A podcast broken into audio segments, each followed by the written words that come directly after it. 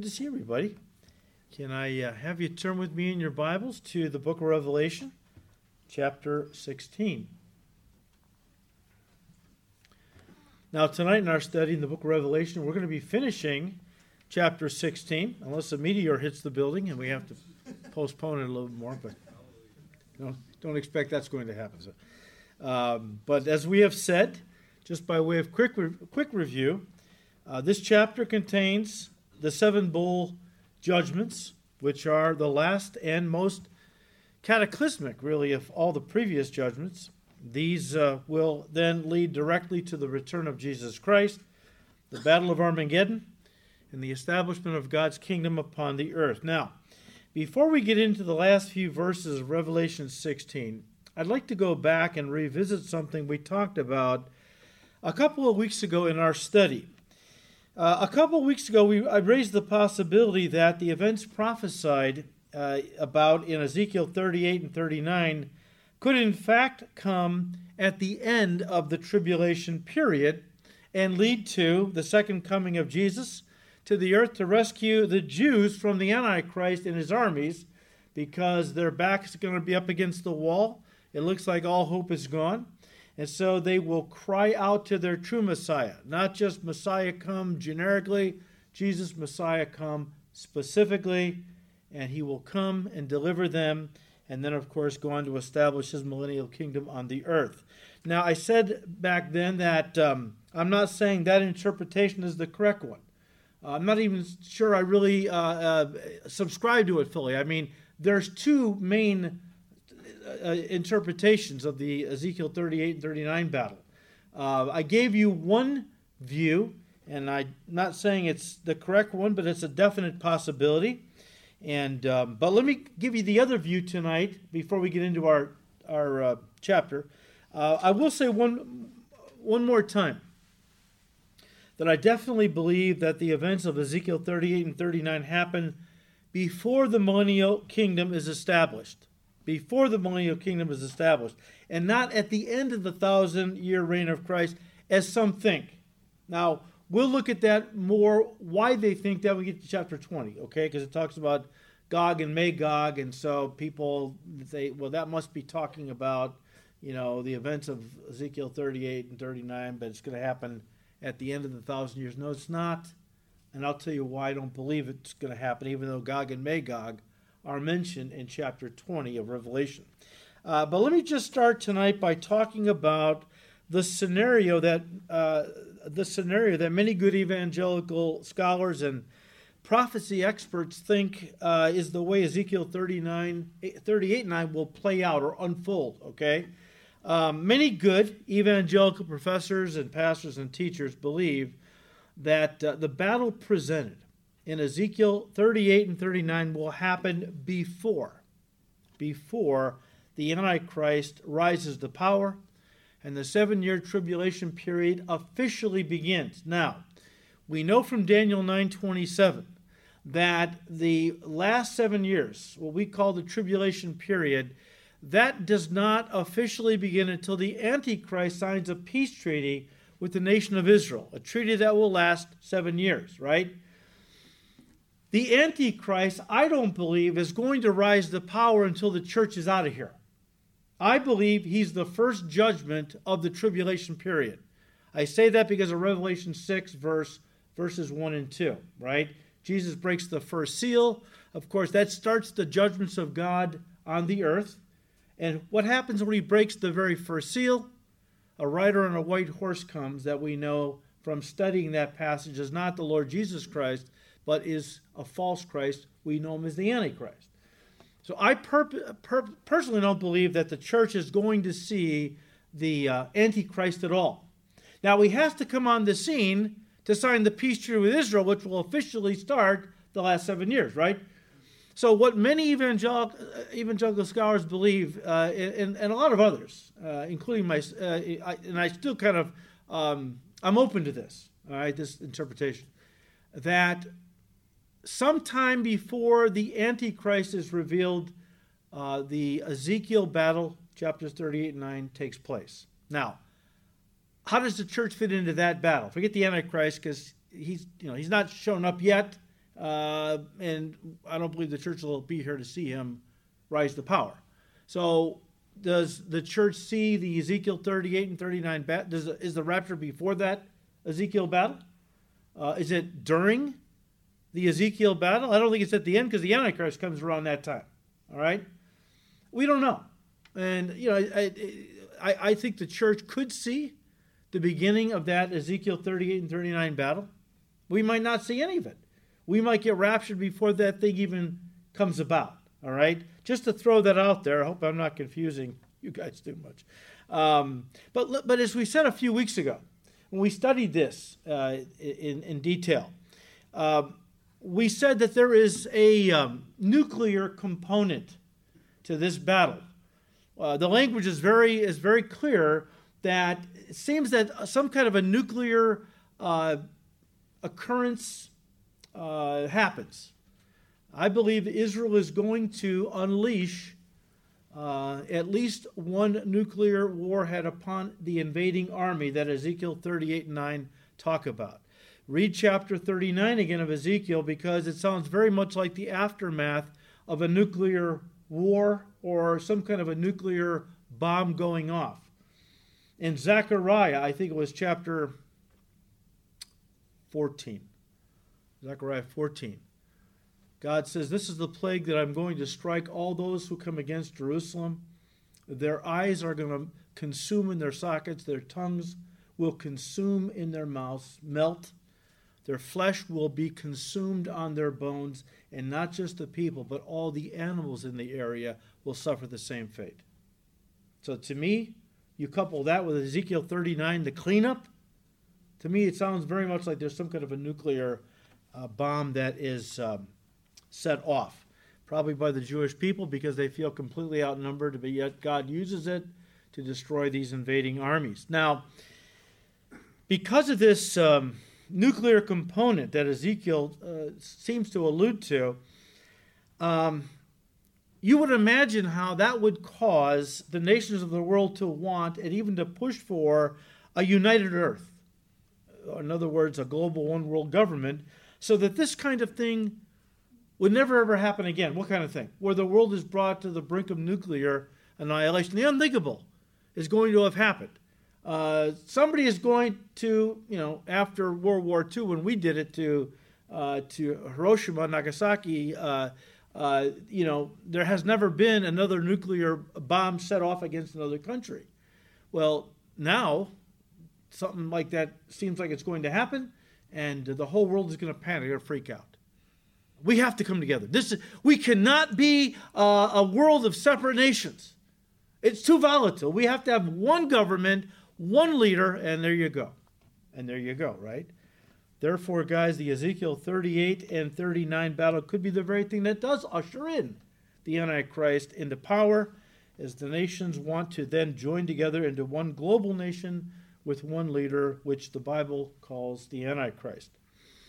Guys, as I said a couple weeks ago, the strange thing about this battle, okay, um, the strange thing about this is that if we're as close to these events taking place, as close as we think we are, then the elephant in the room is, where's America? Where's America? I mean, why isn't America clearly mentioned in Bible prophecy? We are the world superpower. Also, America is Israel's greatest friend and ally. Now, uh, historically, that's been the case ever since the inception of the Jewish state in nineteen forty-eight. Of course, Presidents Obama and Biden have not been very friendly to the Jews, the Jewish nation of Israel. They claim they are, but they're really, they're they're leftists, and leftists don't like Israel. Um, they believe Israel stole Palestinian land. We'll talk about that more in just a second. Um, but Donald Trump came in, became an instant friend of Israel. America has typically stood alongside Israel. Remember what God promised Abram many, many centuries ago. I will bless those who bless you and curse those who curse you. One of the reasons I don't think America has yet been destroyed or hasn't been destroyed yet is because we have been a friend to the Jewish people. Now, I just heard that our State Department, I heard this a couple weeks ago, has started to do some things that will put Israel in a very bad position, uh, make them more vulnerable to their enemies. And if that comes down, if that really happens where America turns its back on Israel and actually works to bring it down, then I believe our, the final nail in our coffin is going to be placed, okay? Um, but historically, we have been Israel's greatest friend and ally. And so where are we in the scenario presented in Ezekiel thirty-eight and nine, which lists the nations that come against Israel? Uh, as we have studied uh, this passage in Ezekiel uh, thirty-eight a couple weeks ago, uh, the Holy Spirit lists the nations that come against Israel: Russia, Iran, Northern Africa, a confederation of Muslim nations that uh, all come together to attack Israel. But again, why isn't America mentioned as coming to Israel's defense to, defense against these enemies that attack her? Now, I presented three possible reasons why last time we studied this. Let me revisit those again and then expand on that list. All right, and I want to just visit the first three again, even though we looked at them a couple weeks ago. Why isn't America mentioned in the Ezekiel thirty-eight and nine battle that has all these nations coming against Israel? Um, it could be that we are absent from that scenario uh, because we're simply too weak and depleted militarily and financially due to the wars in Iraq, Afghanistan, and now Ukraine to help Israel in any meaningful way to stop these invading armies into, uh, into Israel. And therefore, guys, we can only offer tepid denunciations against her enemies. And we looked at Ezekiel thirty-eight, verse thirteen. Basically, if we are, if um, Tarshish is uh, Great Britain, and we're the young lions thereof, America could be a reference to America. All we're seen as saying is, you shouldn't do that. It's not nice. Stop it. You know, uh, I could see that coming from the mouth of Joe Biden. Okay, sorry if you voted for him. Um, That's one possibility. Another possibility, why we're not mentioned in this Ezekiel thirty-eight and thirty-nine battle of the nations that come against Israel, why we're not defending Israel as our uh, as their greatest ally and friend. Uh, another possibility might because be because at this point in our history, like the Roman Empire, our nation could have rotted from within and collapsed in on itself. Look, I don't have to tell you guys, you watch the news, you see what's going on. Our country is imploding. Morally and spiritually, things have gotten dark. As Billy Graham said one, at one time, if God doesn't judge America, he owes a, an apology to Sodom and Gomorrah. Well, that was kind of hyperbole, but I really think it's tr- that's true, all right, given our, the state of our uh, country, because of all the rampant immorality and corruption and social chaos and, you know, just the overall demonic evil that has so permeated and poisoned our nation. Uh, it wouldn't be. It wouldn't surprise me if we just rotted from within and collapsed in on itself. You know, historians say it wasn't the Huns who defeated the Roman Empire from without. It was the corruption that destroyed it from within. I think that seems to be what America is uh, experiencing, right? Or number three, and we again, we're just reviewing from last time. Why aren't we in the scenario in Ezekiel thirty-eight and thirty-nine? Uh, defending Israel? It could be that, given our current administration, we just alluded to it, we simply won't honor our treaty with Israel when these enemies come against her. Why won't we honor the treaty? Um, because our leaders in those days, and it could be coming so quickly that our leaders in those days are possibly the current administration. Because our current leaders hate Israel and consider her as an evil occupier of Palestinian land. I've heard this from leftists many times. And therefore see her defeat at the uh, hands of her enemies a good thing. A good thing. That's why, you know, possibly we're not seen defending Israel. Because we have people that don't want to defend Israel. Uh, they want Israel to fall. They don't like the Jewish state. They think it's occupying Palestinian land and so on. Let me give you guys a few other possibilities as to why we don't see America listed in the Ezekiel battle against Israel. Well, one is possibly that um, th- there was a nuclear attack against us um, that is so devastates us that we're too weak and incapable of coming to Israel's defense. Look, um, people have talked about uh, Putin's sanity. Now, I'm no psychiatrist or whatever, uh, you know, but people that know him, uh, heads of state that have dealt with him, say he's not the same guy. And they're not saying that in a good way. Okay, um, Putin, I think, is crazy enough to send a nuclear missile or missiles our way from one of his nuclear submarines parked off the East Coast, you know, probably one not far from Washington, D C, if he feels threatened enough by all the weaponry, weaponry we're sending to Ukraine in their fight against Russia. Um, you know, guys, we are in a proxy war with Russia, and that could escalate very quickly into a hot war. A direct war with Russia. Here's the thing. Uh, I think that Putin underestimated the Ukrainian people. Uh, they've been fighting like crazy. But coupled with the fact that we have been supplying them all kinds of weaponry, uh, anti-tank, uh, I forgot the name of that system, but it was incredible how it works.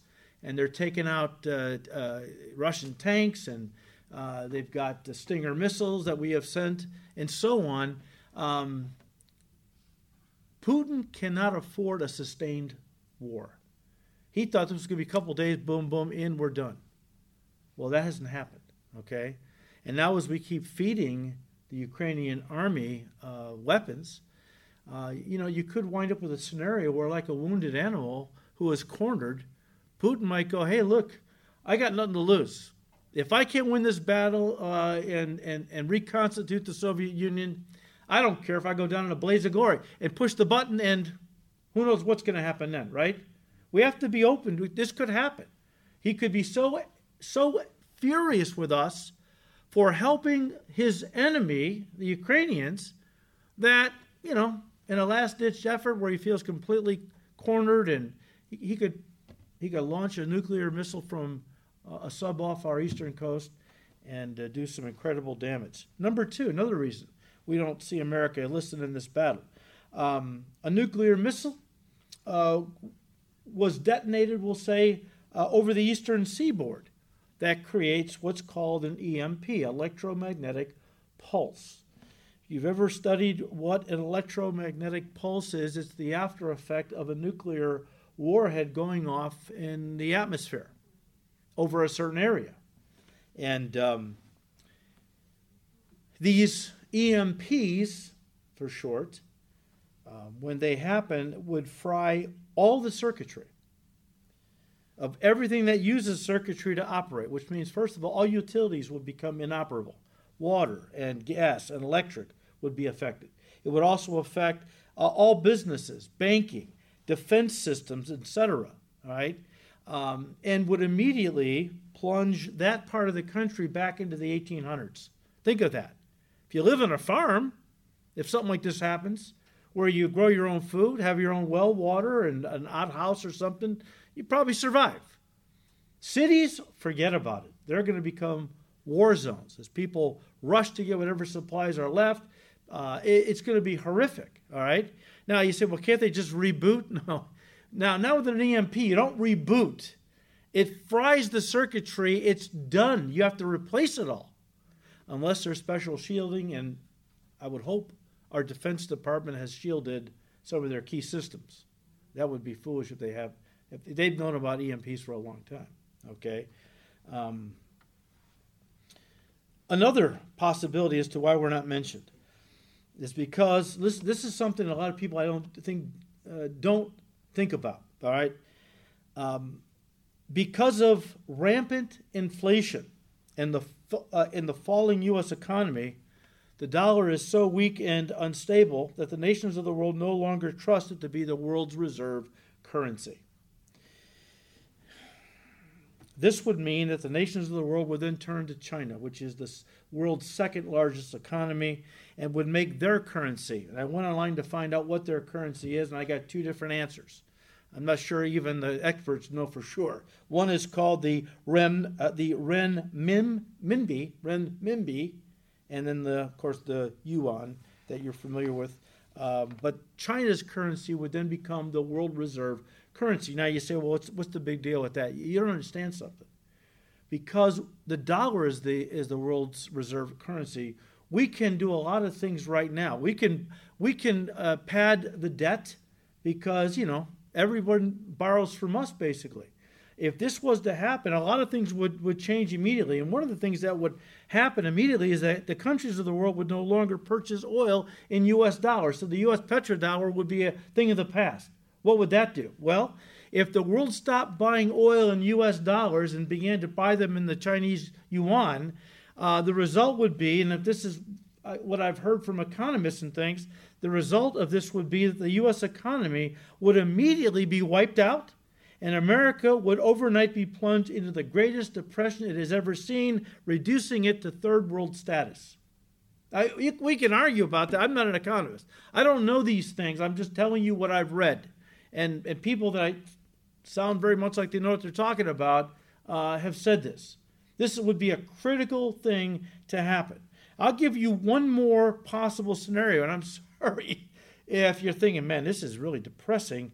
Uh, I, I'm just trying to, as I look at what the Bible prophesies about the end times, and then I try to superimpose over what God has said with current events, things are beginning to line up more and more. Whether I'm right on these fully, I don't know. I'm just giving you some ideas, okay, some possibilities. I'll give you one more possible scenario as to why we're not seeing Uh, in uh, being involved in this Ezekiel thirty-eight and thirty-nine battle uh, coming in defense of Israel. One more possible scenario is that one or more small tactical nukes, sometimes called suitcase nukes, are smuggled into one or more of our major cities and then detonated, reducing that city or cities to rubble, and causing such internal chaos that America will be too busy tr- just trying to piece itself back together um, to help anyone else. Uh, I think I've mentioned to you uh, about a book that was written uh, a while ago. Uh, it was written by the, um, the one-time pastor of Times Square Church in New York, David Wilkerson, uh, who went home to be with the Lord, him and his wife, a few years ago in a car uh, automobile accident. But David was given by God a vision, a vision. And uh, I read this book. He wrote a book called The Vision about this. And uh, I read it years ago. And uh, it came to my mind when I was doing this study uh, that this could be one of the possible reasons we don't see America in this battle. And uh, I thought that David had gotten the vision maybe in the early nineties. I did a quick Google search, and uh, this book came out in nineteen seventy-four. And uh, just from memory, I didn't have time to go pull it out and, and, and, and read it again, but uh, he predicted that God showed him five things that was going to happen uh, before um, judgment came.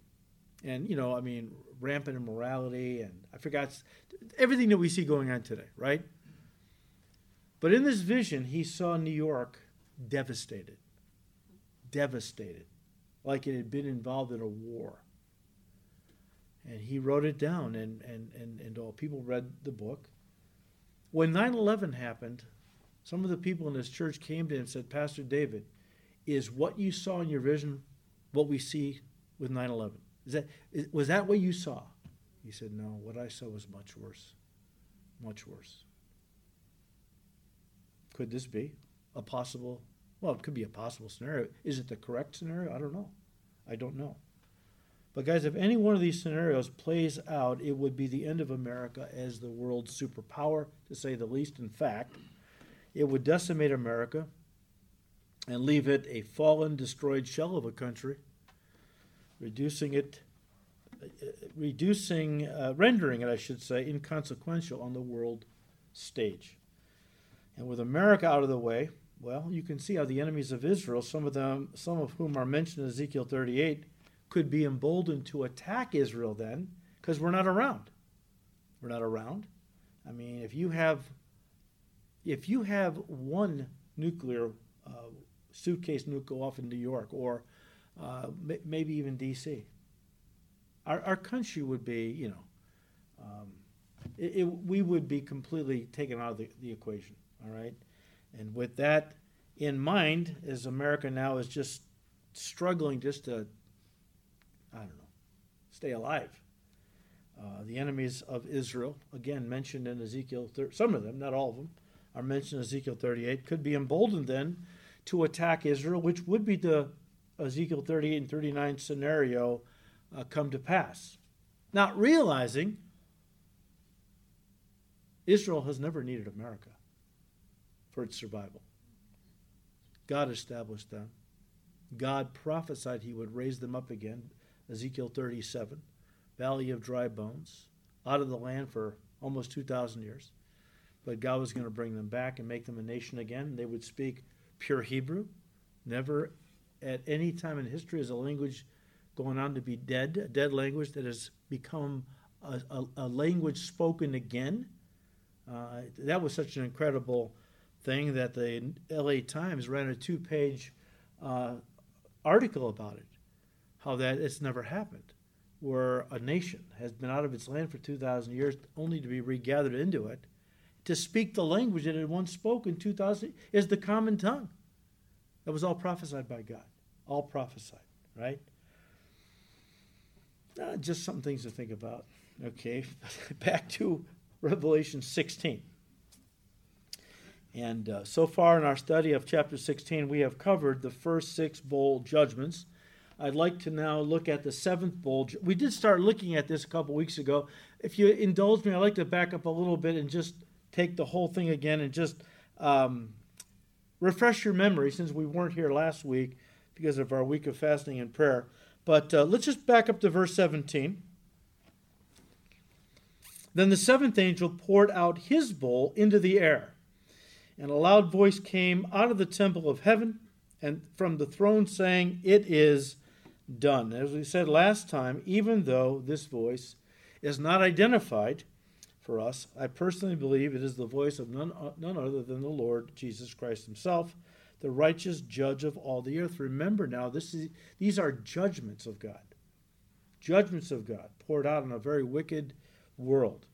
And Jesus Christ, as the great judge of heaven and earth, announces that the, ju- the judgment of the great tribulation has now concluded. It is done. You see it there at the end of verse seventeen? It is done. Remember, guys, as we have said, if something uh, in the future is uh, is an absolute certainty, it is often spoken of in the past tense by the writers of the New Testament, and here, even the Lord Jesus Christ himself. Technically, all the seal, trumpet, and bowl judgments by this point in the tribulation period are done. That's what Jesus is basically saying here. Uh, all that's left for Jesus, uh, all that's left for Jesus, is to return to the earth, judge his enemies, and establish his kingdom.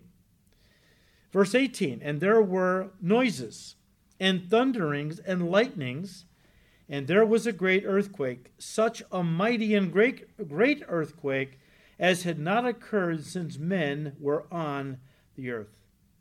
Now, as we said a couple weeks ago, this seems to be the fulfillment of the prophecy of Isaiah. In Isaiah twenty-four, verses nineteen and twenty, here's what God prophesied.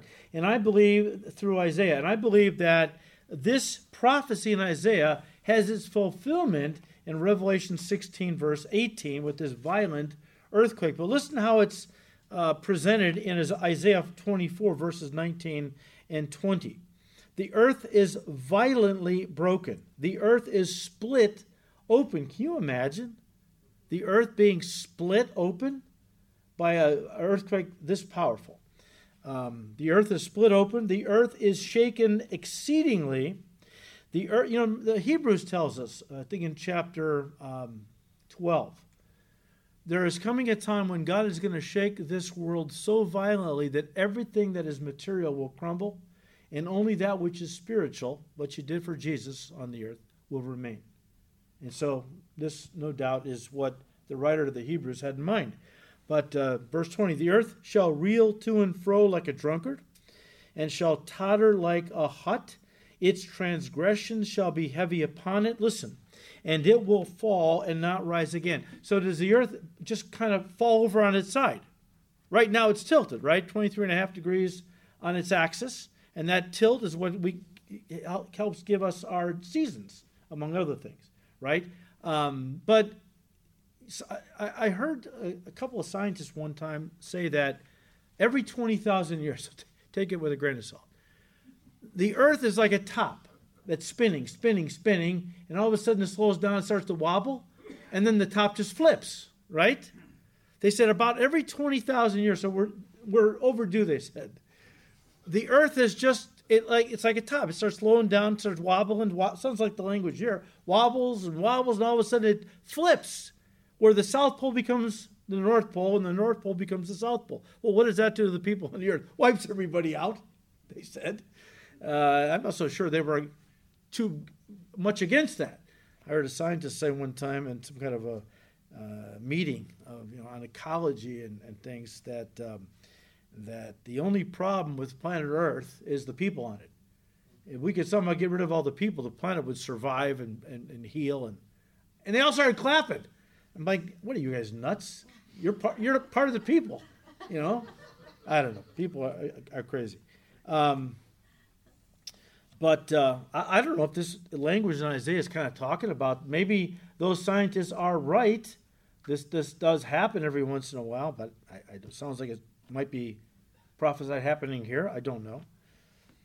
But when this earthquake happens, so powerful, verse nineteen tells us, Uh, Revelation sixteen, verse nineteen, now the great city was divided into three parts. A comparison with Revelation eleven, verse eight, clearly identifies the great city as Jerusalem, which we talked about. We're just reviewing a little bit. Um, this massive earthquake that is prophesied in verse eighteen is going to split Jerusalem into three parts. Three parts. Beginning a series of geophysical alterations to the city and its surrounding region that will conclude when Jesus Christ returns. In fact, I believe they are orchestrated by God to uh, change some things in preparation for Jesus coming back and establishing his kingdom there in uh, from Jerusalem, where he's going to reign. One of the things that's going to happen, this geophysical alterations, one of the things that's going to happen Uh, will be that Jerusalem will be elevated. Now, it's twenty-five hundred feet above sea level right now. But what if it was lifted up another twenty-five hundred feet or whatever, uh, where it was five thousand feet in the air, kind of like Denver, the mile-high city, right? Um, what if uh, Jerusalem is, is ele- well, we know it's going to be elevated even more. That's twenty-five hundred feet above sea level right now. But Zechariah fourteen, verse ten tells us that the city will be lifted up, and all the surrounding area will be flattened. Uh, if you if you ever look at a map, uh, I, I'll tell you what. There's a, a a psalm where the psalm I think Psalm one twenty-six. I think Psalm one twenty-six. I could be wrong. Uh, where the psalmist said, "Is the as the mountains surround Jerusalem, so God, His presence surrounds us." Something to that effect. When I was in Israel, oh, back in the nineties, at the first or second time I went there with a group. Uh, our we were staying in a nice hotel, and the um, the the dining room where we would all gather to eat was on the uh, sixth, eighth, seventh, sixth, seventh, eighth floor. It was up, and so I, I remember one morning I got there, and uh, before it was windows, all, all all around this room. I remember walking over and looking out the window, and you know what? When you It was one of those moments where the scriptures came alive. Because here we are in Jerusalem, and all around Jerusalem were these mountains. I say mountains, or mounds, mounts, Mount, Mount of Olives, not a mountain like you were thinking, but high, right? And uh, and it, all these, the area around Jerusalem is all these mountains. They're all going to be flattened, and Jerusalem will be lifted up even higher. Why?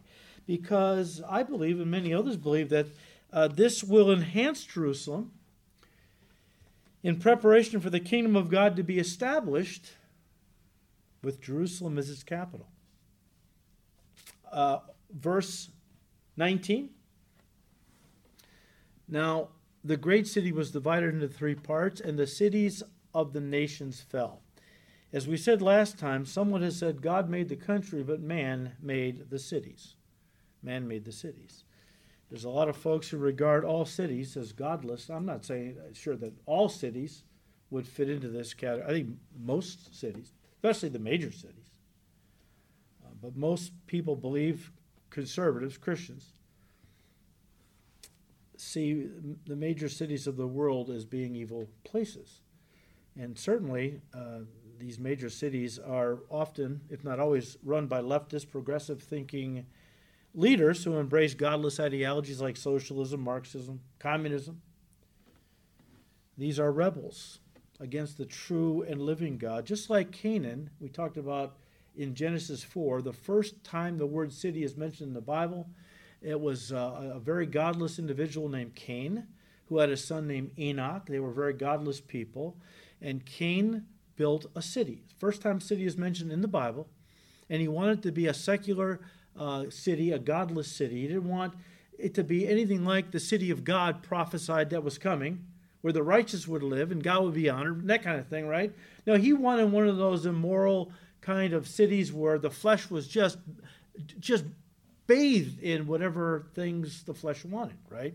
And of course, uh, one of the next times the word city is mentioned in Genesis eleven, it's with regard to, to Nimrod, who built a city and a tower that reached up into the heavens. The tower that became Babel, or Babel. The city of Babylon eventually sprung up from this area. Um, but as we said last time, in the kingdom age, guys, it could be that the only city on the face of the earth will be Jerusalem. It could be. And the rest of the world will live in small rural towns. I don't think there's going to be any industry in the kingdom age. I think it's all going to be how God originally designed the world to be. Uh, you know, r- rural, envi- agricultural, you know, agrarian living, um, you know, and, and I just don't see factories in the kingdom age belching out pollution. I just think that if if God really thinks the cities are breeding ground for immorality and demonic thinking and, and, and all of that, which I know that I'm going to make some people angry, but uh, yeah, I've read some interesting uh, articles about how when conservative people move into cities, often they become liberal, and they, they, they adopt the mindset. Now, is there something to that psychologically, or is it mostly spiritual? And they, I don't know.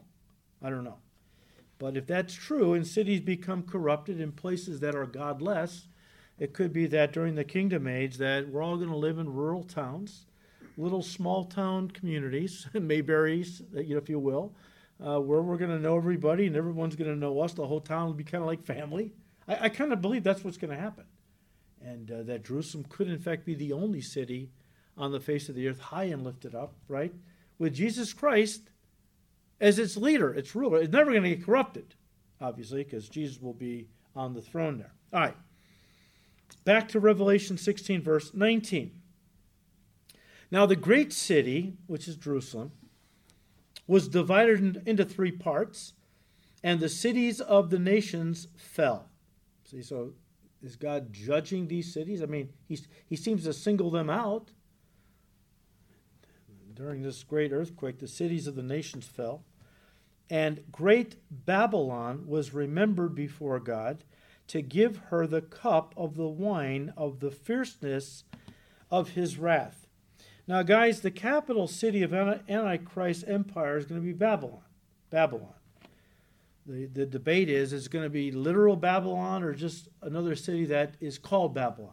Well, we'll talk about that more uh, when we get to chapter seventeen and eighteen, because they really get into, in detail, uh, this whole Babylon.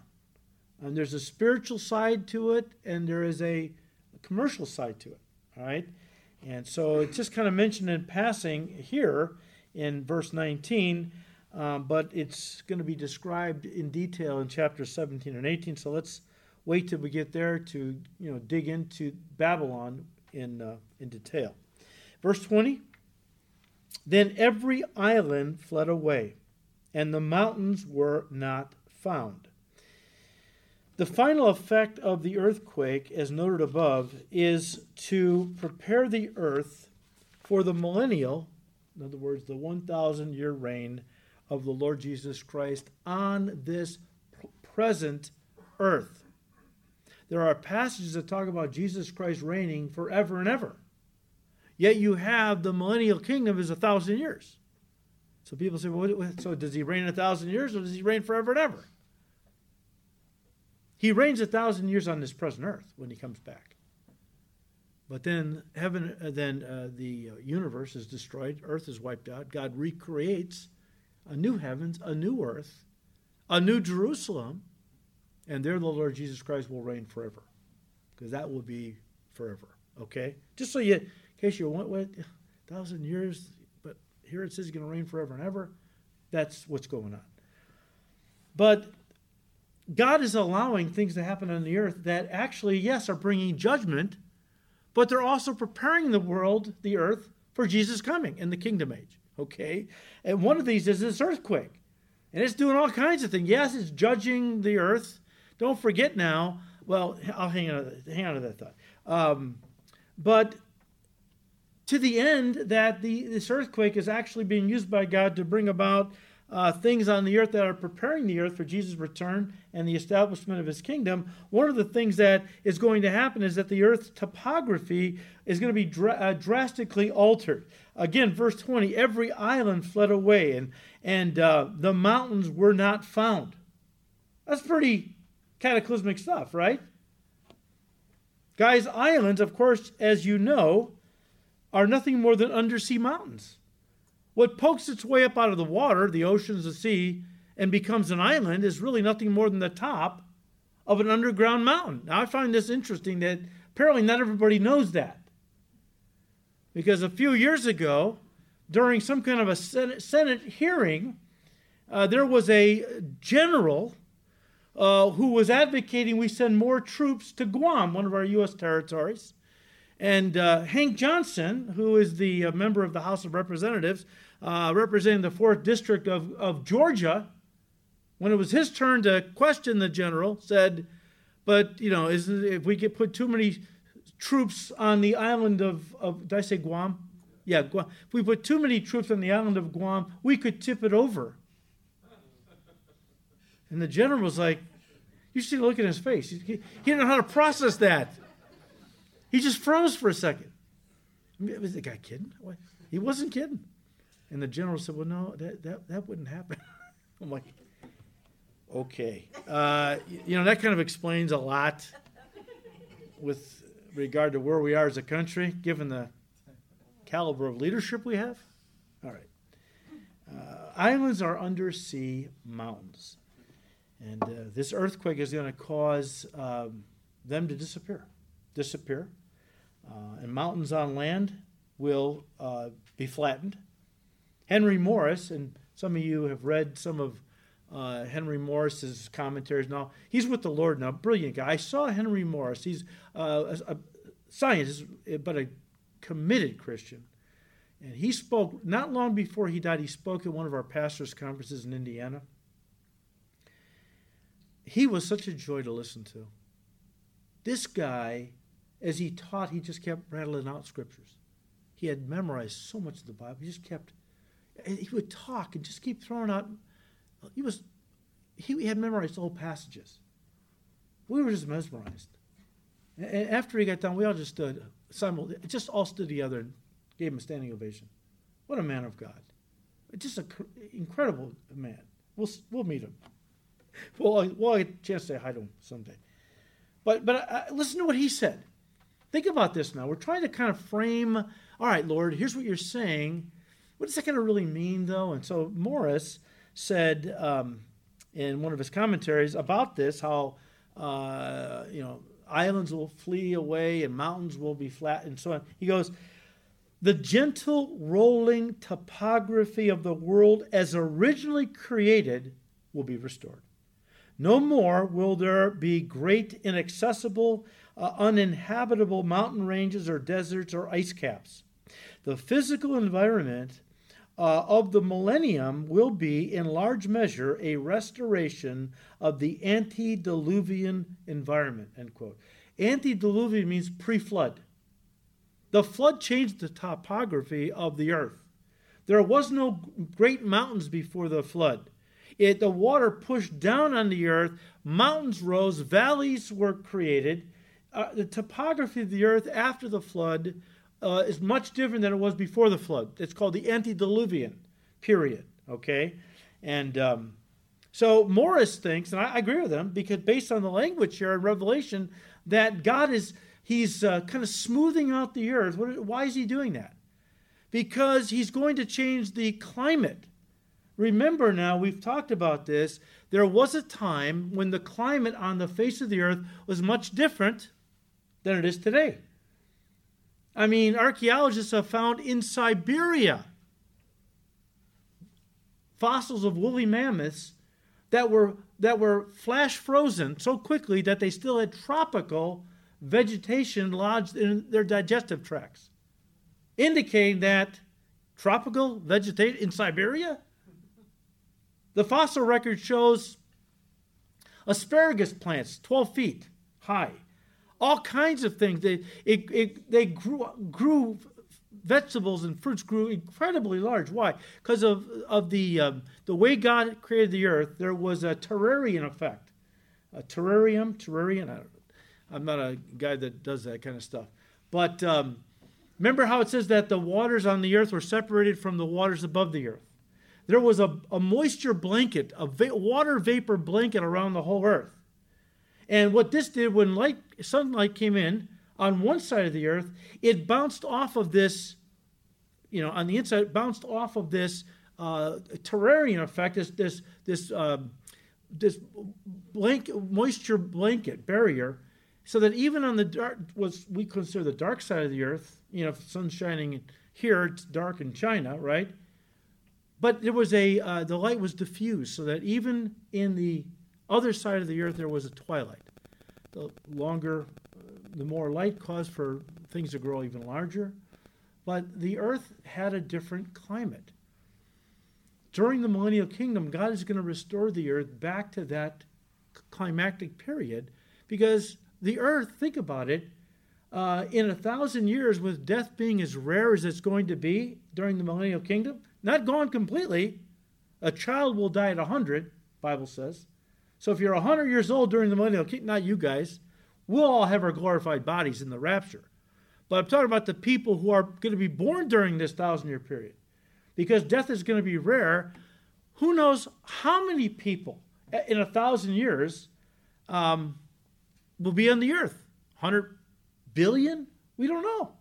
And it will be okay because the whole earth will be Uh, able to sustain, you know, no more harsh climactic regions, high mountains, and it just, everything very kind of, you know, uh, leveled out and ready to go, basically.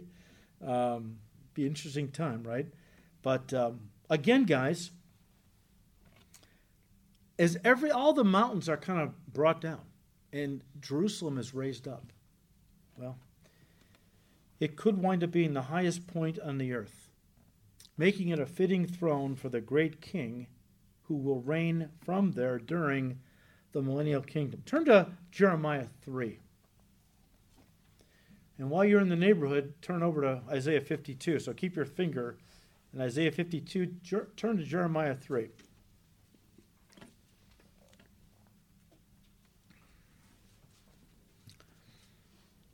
Ah, just, just one verse that talks about how Jesus is going to rule from Jerusalem during the millennial kingdom. But Jeremiah three seventeen, and again, thinking that Jerusalem could wind up being the highest point on the earth.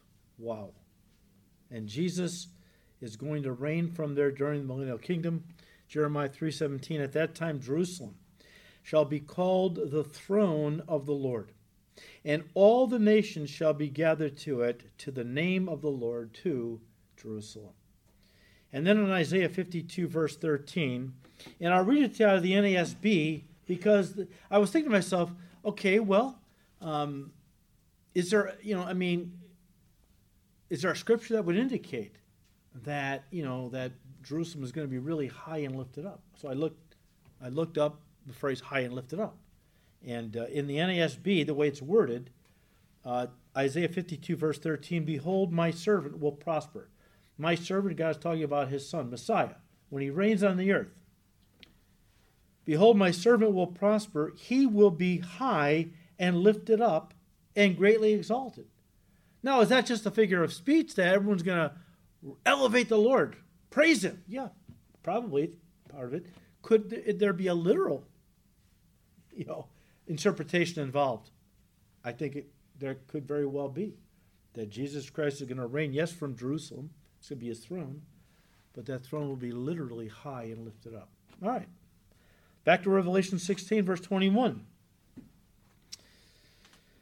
And great hail from heaven fell upon men, each hailstone about the weight of a talent. Men blasphemed God because of the plague of the hail, since the, that plague was exceedingly great. Uh, those who somehow escaped the devastation caused by the earthquake, prophesied in verse eighteen, will face another catastrophe, one unprecedented in human history. They will be pelted with huge hailstones, each weighing about a talent, that will hurtle down from heaven, signifying that it is a judgment coming from God himself. Um, these giant hailstones will come hurtling down from heaven uh, as a form of judgment, of course, upon the earth, where God is going to destroy earth. You know, what the earthquake didn't do, these hailstones are going to probably finish the job, okay? Uh, as we talked about numerous times, there are those folks who actually worship the earth. Now, some of that's spiritual, Gaia worship. They call Mother Earth Gaia and worship her as a goddess. But then you have scientists who worship the earth. They worship the creation and not the creator, right? They're evolutionists, Big Bang people, and they don't think there's really a God that uh, exists, let alone one that spoke everything to existence, right? Um, so there's a lot of folks that worship the material. And God is going to uh, to uh, destroy uh, both the earth and them. A Greek talent, guys, a Greek talent, and remember, it's a measure of weight, not ability. So that's like, you know, like, what's your talent? I'm a good musician. And it's not. This is a, a measure of weight, okay? The Greek talent described the most weight a normal man could carry, anywhere from ninety, ninety to one hundred thirty-five pounds. Usually it's averaged out to be about one hundred pounds. You see the word talent in the Bible. Think of about uh, think of one hundred pounds. That, that's a good rule of thumb, okay? Look, the heaviest hailstones ever recorded in history weighed two pounds. These are going to be fifty times heavier. Sometimes people ask me, will these hailstones be hot or cold? In other words, you know, will they be fiery rocks coming down from outer space? Or will they be huge chunks of ice? Folks, at around one hundred pounds each, does it really matter? Seriously. All right? In verse nine of chapter sixteen, Revelation, we read how people on the earth keep blaspheming God for these judgments. Instead of repenting and getting their lives right with him. Of course, you all remember in the Old Testament, the penalty for blasphemy was stoning. Stoning. So here God stones the people of the earth who worship the Antichrist, who have received his mark, which means they have basically said, I belong to you, body and soul, you're my God. And they blaspheme the true and living God, the God of heaven. So God stones them. Again, verse twenty-one, and great hail from heaven fell upon men, each hailstone about the weight of a talent.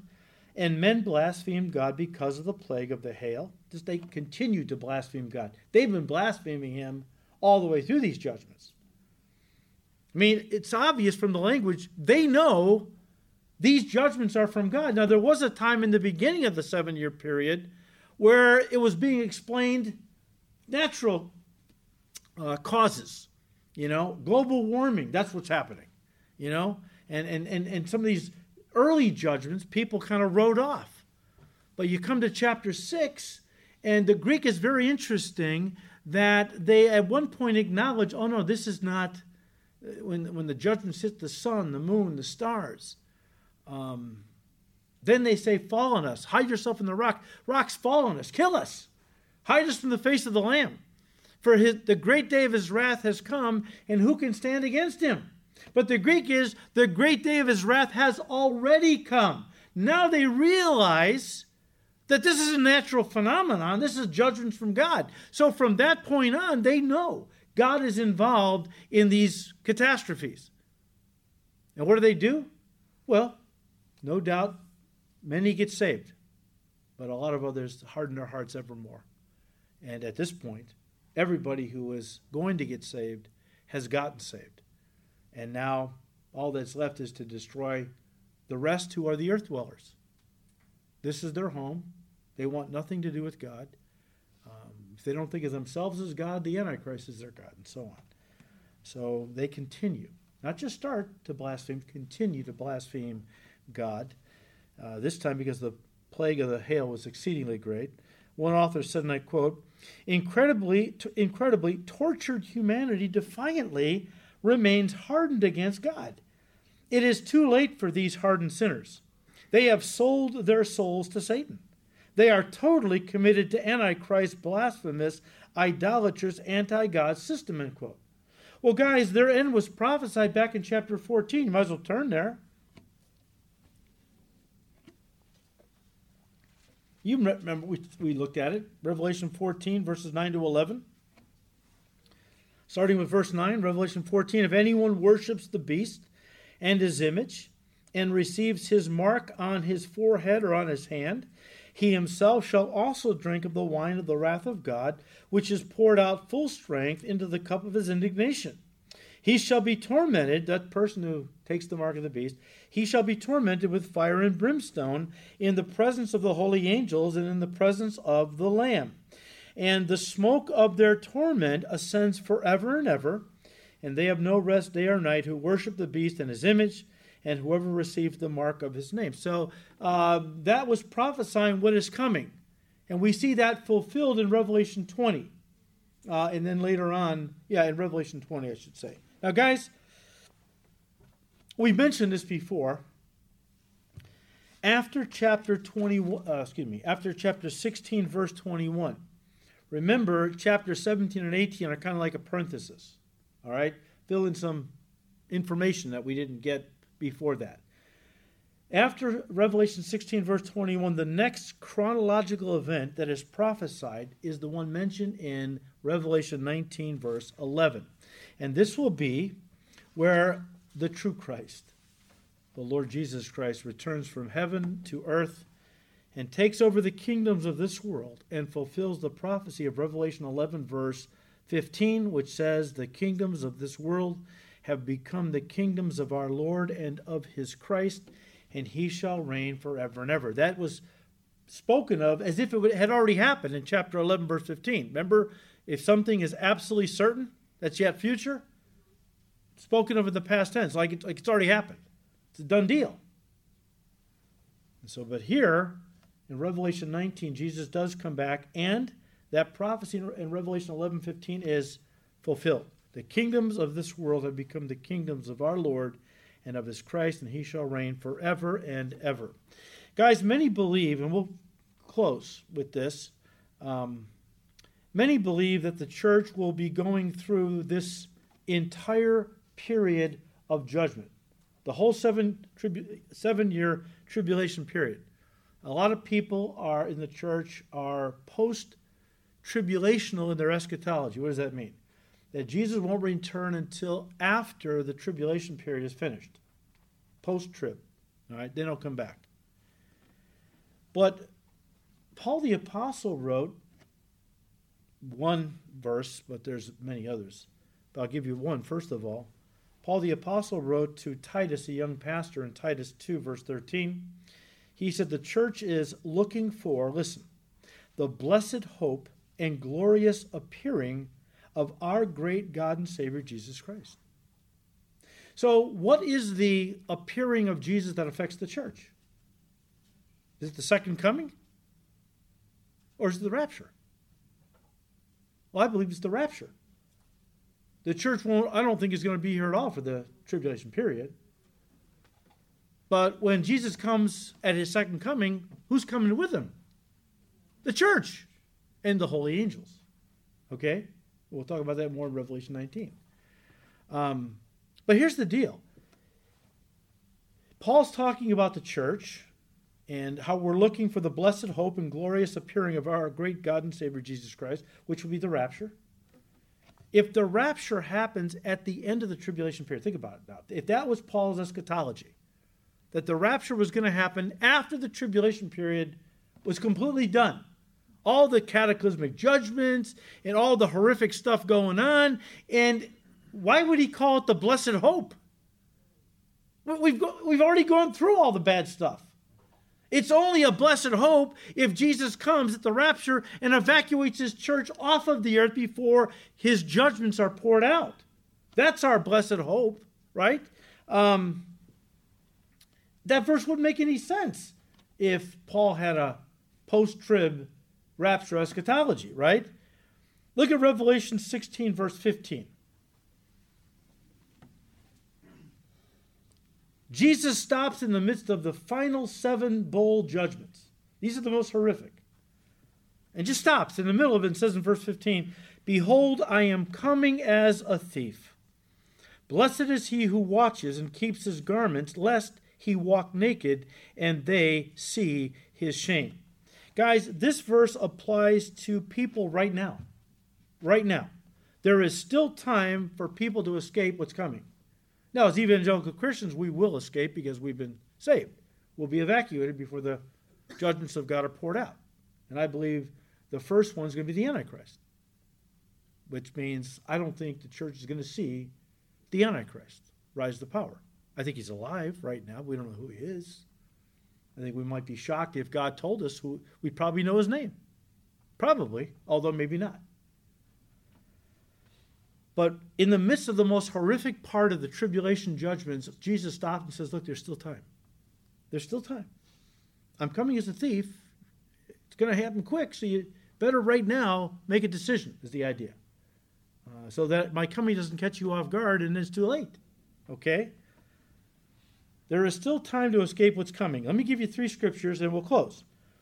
Revelation. We studied uh, the first one, Revelation three, verse ten. Where Jesus said to the church there uh, in, um, I forgot, was it was it Ephesus or, yeah, I think it was Ephesus.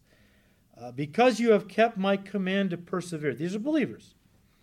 I also will keep you from the hour of trial, which shall come upon the whole world to test those who dwell on the earth. That's, there's that phrase, the earth dwellers. These are, the in, in, in, in the not to test, but to judge. But if you belong to me, Jesus said, I am going to keep you from the great tribulation, as some translations put it. And I'm going to take you out of here. There's no reason for you, as my people who have received me, my blood is paid for your sin. There's no reason for me to punish you with the wicked. Didn't Peter say that? God never punishes the righteous with the wicked. There's no point. We've received Christ, right? First Thessalonians one, verse ten. We as Christians are waiting for his son, Jesus' return from heaven, whom he raised from the dead, even Jesus who delivers us from what? The wrath to come. The tribulation period is all about God's wrath being poured out on a Christ-rejecting world. I told you I was on the radio a few years back, and it was a live call-in show. And one of the guys, we were talking about how that the church would not be here for the tribulation period, right? And a guy called up, and he was really upset, really upset, furious. And he said to me, because I was the one talking about it, he said to me, well, you know, Jesus said, in the world, you're going to have tribulation. Told his people that. And now you're telling us we won't have tribulation. I said, sir, wait. Just wait a minute. There's a difference between the tribulation of the world against the church. That is something we're going to experience until we're out of here. That's different from the tribulation of God poured out upon the world. The world, yeah, in the world you can always have tribulation. That's the world persecuting the church. Whereas God at one point is going to judge or give send tribulation to the world. That's the tribulation period. They're they're different. But um, we're waiting for Jesus to come for his church. And uh, Jesus who was raised from the dead, even Jesus who delivers us from the wrath to come. He's going to deliver his church from the tribulation period. One last scripture to all those who are maybe sitting on the fence. Hebrews four, four verse seven. And again, he designates a certain day, saying in David, today, after such a long time as it has been said, today, if you will hear his voice, do not harden your hearts. Guys, tomorrow's not promised to anybody. I, I am a firm believer that hell is going to be popular with a lot of people who believed in Jesus. What do I mean? Well, in their heads. They grew up in the church, went to Awanas, maybe a Christian summer camp. They know who Jesus is. And, and you know what? Maybe a lot of them fully expect or told themselves, you know, I, I know I should give my life to Jesus, but I, I just, you know, I'm not ready yet. And then they died. And forever they're going to be weeping, wailing, gnashing of teeth because they knew the truth and they weren't really opposed to the truth. Now, of course, hell will be loaded with a lot of people who are atheists and militant atheists and agnostics and so on. But I'm convinced there are going to be a lot of church people in hell. You can read Matthew seven. When I say church people, I don't mean born-again evangelical Christians. I mean people who went to church, talked the talk, didn't walk the walk, never gave their heart to Christ, although they believed in him. They didn't, never made a commitment to him. The writer is saying, look, today's the day of salvation. Tomorrow's not promised to anybody. If you hear his voice, if God's tugging on your heart, don't harden your heart. This may be your last chance. Guys, I'll end with this. As you watch the news, as I watch the news, I don't know about you, but I, I can't, and I think I probably speak for, for many of you. Um, as you watch the news and you see what's going on in the world, I, I don't know about you, but I can't help to feel as a Christian that God is getting ready to wrap it up, wrap it all up. He's laying the groundwork. It's like things are coming, you know, coming together. It's like the Lord is showing us who know prophecy, um, I'm, I'm wrapping stuff up. Jesus is coming real soon. And the question that I'll leave you with, are you ready? That's it, are you ready? And even if you're born again, praise God, you're ready, more ready than a lot of people. But you know, the Bible says that even among Christians, when Jesus appears for his church, many will be ashamed at his appearing. Why? Because they're living carnal lives. They're not really living full out for the Lord. Can I encourage you guys? What are we doing playing games? This is not a time to play games. This is a time to get deadly serious. Get on your face before God. Confess your carnality. I, I know I, I'm doing that all the time. Because I want to draw closer to the Lord. He's been really working on my heart about a holy life and really drawing close to him and, and not just taking for granted stuff and not just breezing through my prayers, but really taking some time to be in his presence and, and to meditate on him and abide in Christ. It's time to get serious, right? The Lord Jesus is coming. His coming is near, even at the door. Let's be ready. Father, we thank you, Lord, for your promises. We thank you that your coming is near, even at the door. We thank you that Uh, as we read your word and all the prophecies that are uh, that are soon going to be fulfilled and maybe even are being fulfilled as we speak, Lord, you're wrapping things up. You're setting the stage for Jesus' return. Are you going to find us serving or sitting? Uh, full on loving you and living for you, or loving and living mostly for the world? Give us grace, Lord. Send your spirit of upon us, the spirit of fire, to burn up the chaff of carnality, compromise, complacency, and Lord, fill us with a holy fire for you, a holy passion for your word and for souls and for holiness. And Lord, please keep blessing these studies in your word. We ask all this now in Jesus' precious name. Amen.